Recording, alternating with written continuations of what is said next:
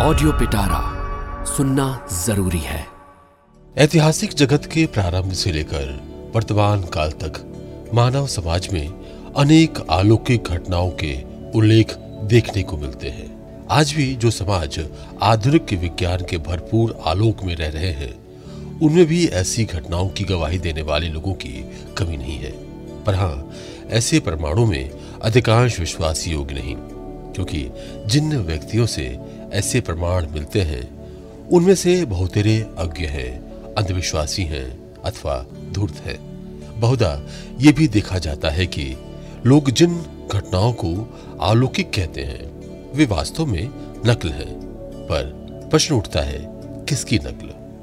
यथार्थ अनुसंधान किए बिना कोई बात बिल्कुल उड़ा देना सत्य प्रिय वैज्ञानिक मन का परिचय नहीं देती। जो वैज्ञानिक सूक्ष्मदर्शी नहीं, वे मनोराज की नाना प्रकार की अलौकिक घटनाओं की व्याख्या करने में असमर्थ हों। उन सब का अस्तित्व ही उड़ा देने का प्रयत्न करते हैं।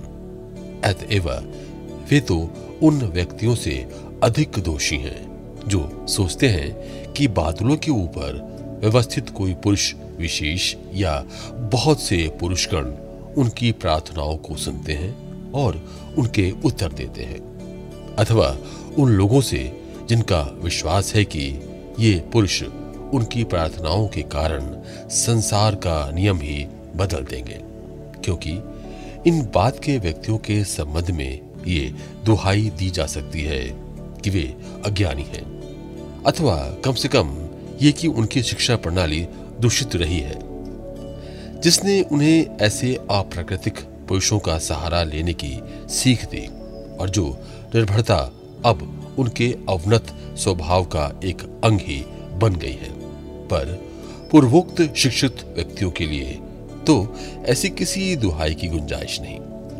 हज़ारों वर्षों से लोगों ने ऐसी अलौकिक घटनाओं का पर्यवेक्षण किया है। उनके संबंध में विशेष रूप से चिंतन किया है और फिर उनमें से कुछ साधारण तत्व निकले हैं।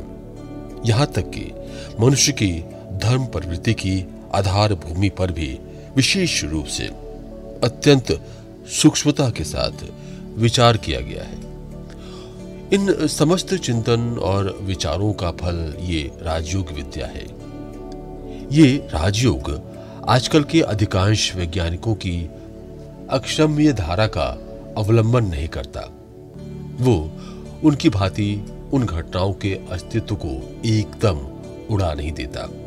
जिनकी व्याख्या दुरूह हो, प्रत्युत, वो तो धीर भाव से, पर स्पष्ट शब्दों में, अंधविश्वास से भरे व्यक्ति को बता देता है कि यद्यपि अलौकिक घटनाएँ, प्रार्थनाओं की पूर्ति और विश्वास की शक्ति, ये सब सत्य है। तथापि इनका स्पष्टीकरण ऐसी अंधविश्वासपूर्ण व्याख्या द्वारा नहीं हो सकता कि ये सब व्यापार बादलों के ऊपर अव्यवस्थित किसी व्यक्ति या कुछ व्यक्तियों द्वारा संपन्न होते हैं। ये घोषणा करता है कि प्रत्येक मनुष्य सारी मानव जाति के पीछे वर्तमान ज्ञान और शक्ति के अनंत सागर की एक शुद्र प्रणाली मात्र है।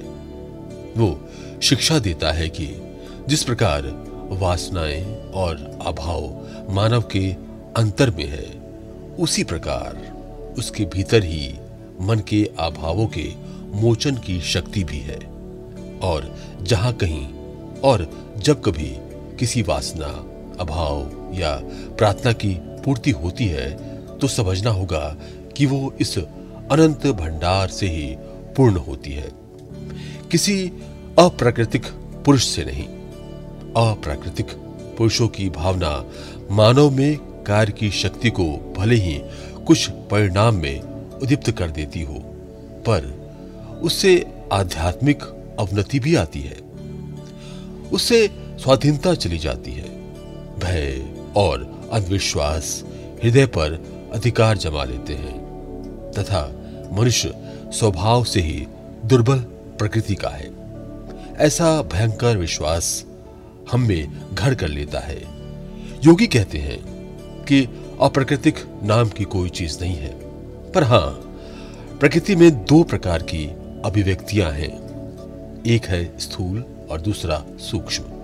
सूक्ष्म कारण है और स्थूल कार्य है।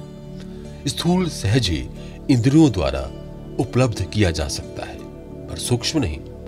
राजयोग के अभ्यास से सूक्ष्मतर अनुभूति अर्जित होती रहती है। भारतवर्ष में जितने वेद मतानुयायी दर्शन शास्त्र हैं, उन सबका एक ही लक्ष्य है, और वो है पूर्णता प्राप्त करके आत्मा को मुक्त कर लेना। इसका उपाय है योग। योग शब्द अवभाव व्यापी है। सांख्य और वेदांत उभय मत किसी न किसी प्रकार से योग का समर्थन करते हैं। प्रस्तुत पुस्तक का विषय है राजयोग। पतंजल सूत्र राजयोग का शास्त्र है और राजयोग पर सर्वोच्च प्रमाणिक ग्रंथ है। अन्याय दार्शनिकों का किसी किसी दार्शनिक विषय में पतंजलि से मतभेद होने पर भी वे सभी निश्चित रूप से उनकी साधना प्रणाली का अनुमोदन करते हैं। पतंजल दर्शन साख्य मत पर स्थापित है। इन दोनों मतों में अंतर बहुत ही थोड़ा है। इनके दो प्रधान भेद ये हैं पहला तो पतंजलि आदि गुरु के रूप में एक सगुण ईश्वर की सत्ता स्वीकार करते हैं, जबकि सांख्य का ईश्वर लगभग पूर्णता प्राप्त एक व्यक्ति मात्र है, जो कुछ समय तक एक सृष्टि कल्प का शासन करता है। और दूसरा योगी गण आत्मा या पुरुष के समान मन को भी सर्वव्यापी मानते हैं, पर सांख्य मत वाले नहीं। ऐसी ही इंटरेस्टिंग किताबें कुछ बेहतरीन आवाजों में। सुनिए सिर्फ़ ऑडियो पिटारा पर। ऑडियो पिटारा सुनना ज़रूरी है।